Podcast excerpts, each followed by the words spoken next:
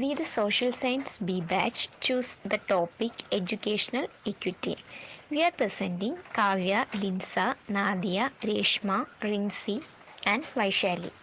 What is educational equity?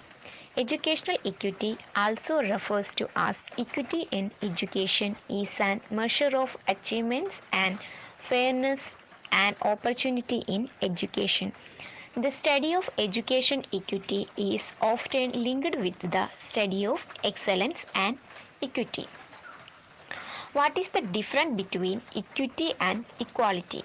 Well, equality means treating every student the same.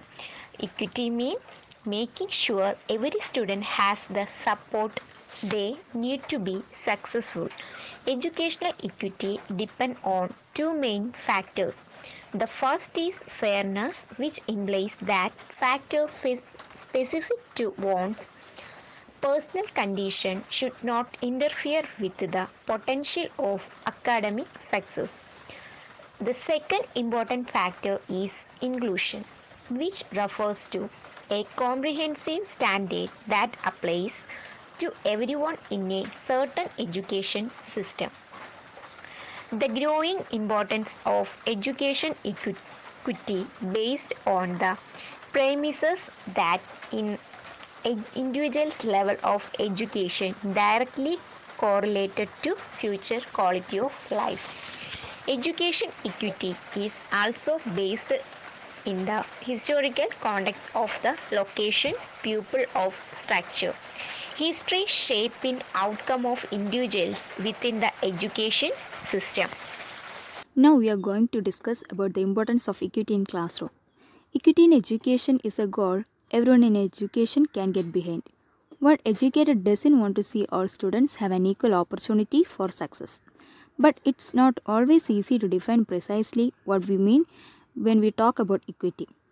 Is it about outcomes, resources, funding, academic support? Achieving true equity will require looking at all of these aspects and more from both a larger systems perspective and an individual student perspective. Let's take a closer look at what we mean by educational equity and what school leaders and teachers can do to improve equity at the school and classroom level.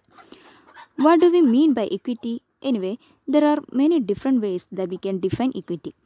The dictionary definition of equity is justice according to natural law or right, freedom from bias or favoritism. When we talk about equity in education, we usually mean something similar to fairness. But what does this look like in practice at the national, district, school classroom, or individual student level? Much has been made of differences between equity and equality. While equality means treating every student the same, equity means making sure every student has the support they need to be successful. Equity in education requires putting systems in place to ensure that every child has an equal chance for success. That requires understanding the unique challenges and barriers faced by individual students or by populations of students and providing additional supports to help them overcome those barriers. While this in itself may not ensure equal outcomes, we all should strive to ensure that every child has equal opportunity for success. Now we are going to discuss about promoting equity at the school and classroom level. While some aspects of equality education must be addressed on a broader systematic scale, there are many things that can be done at the individual school and classroom level to create a more equitable environment for students. Achieving equity is closely tied to personalized learning. It requires understanding each student's individual needs and designing educational experiences that will help all students achieve success. Next, we are going to discuss about 7 ways to promote equity in classroom. First one, reflect on your own beliefs. Reduce race and gender barriers to learning. Establish an inclusive environment be dynamic with the classroom space. Accommodate learning styles and disabilities. Be mindful of how you use technology. The best educational environments are those that are fair to all students, male or female. But in many places around the world, female and male students do not always have the same chances for a good education. Creating more equal educational opportunities for students begins in the classroom and with the teacher. A strong teacher is one who treats their students fairly and creates an environment where students feel equally able to take part. Teachers can take measures to stop gender inequalities in the classroom practices. Care must be taken to avoid conscious and unconscious practices that lead to the issue of gender biases. So let's discuss about the role of a teacher in developing gender equality in a classroom, how to create a more equal and balanced learning environment or gender equality in the classroom. First point assigning roles to the students irrespective of gender. Teacher must assign roles and responsibilities to the students without considering their gender. Second point moral stories for mutual support. To ensure gender equality, teacher can use moral stories on the importance of mutual respect between men and women in the classrooms. This will help in inculcating values on gender equality among the students from the school age itself. Third point showing inspirational films and videos in the classroom. Inspirational films and videos depicting the need and importance of gender equality for the improvement of the society can be shown in the classroom during leisure time or at some occasion. Fourth point arrangement of names in the attendance register. The practice of writing names of the students as per alphabetical order, irrespective of their gender, can be followed to ensure gender equality. Hi friends, I am Reshma. We are just discussing what are the role of teachers developing attitude of equity in classroom. It is very important for a teacher to provide equity in classroom so that it will provide equity based education in the classroom irrespective of gender, caste, religion, etc. Moving to the points. Fifth point is citing gender fair examples in classroom.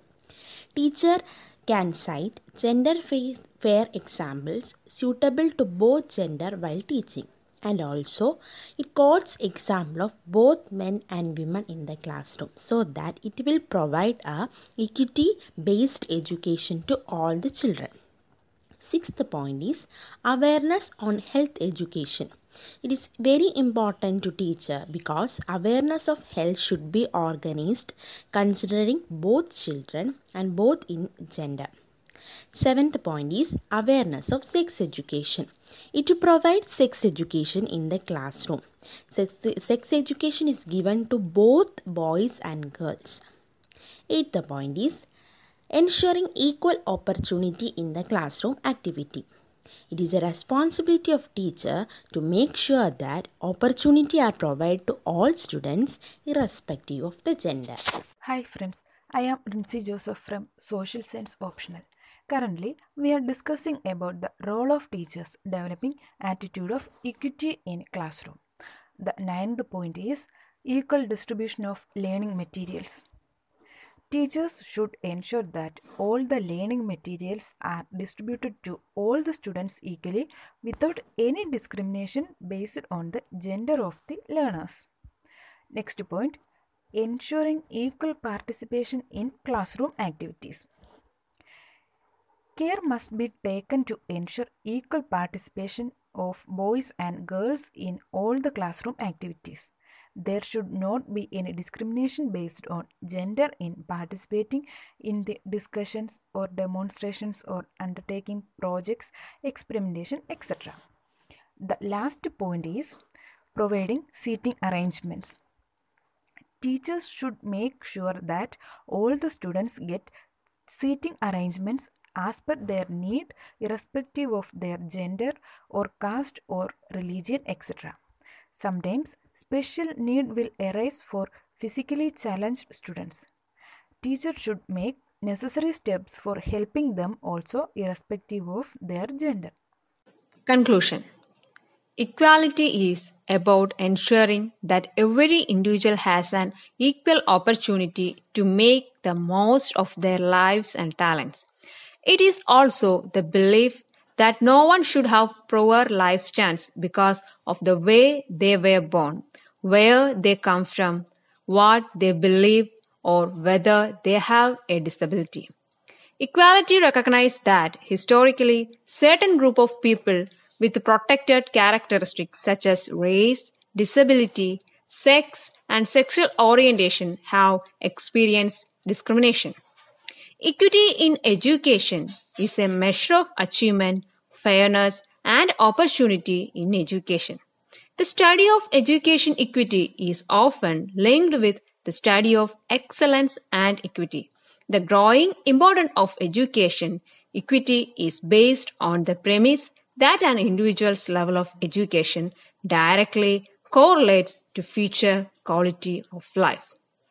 Education is the most powerful weapon which you can use to change the world. Nelson Mandela. Thank you.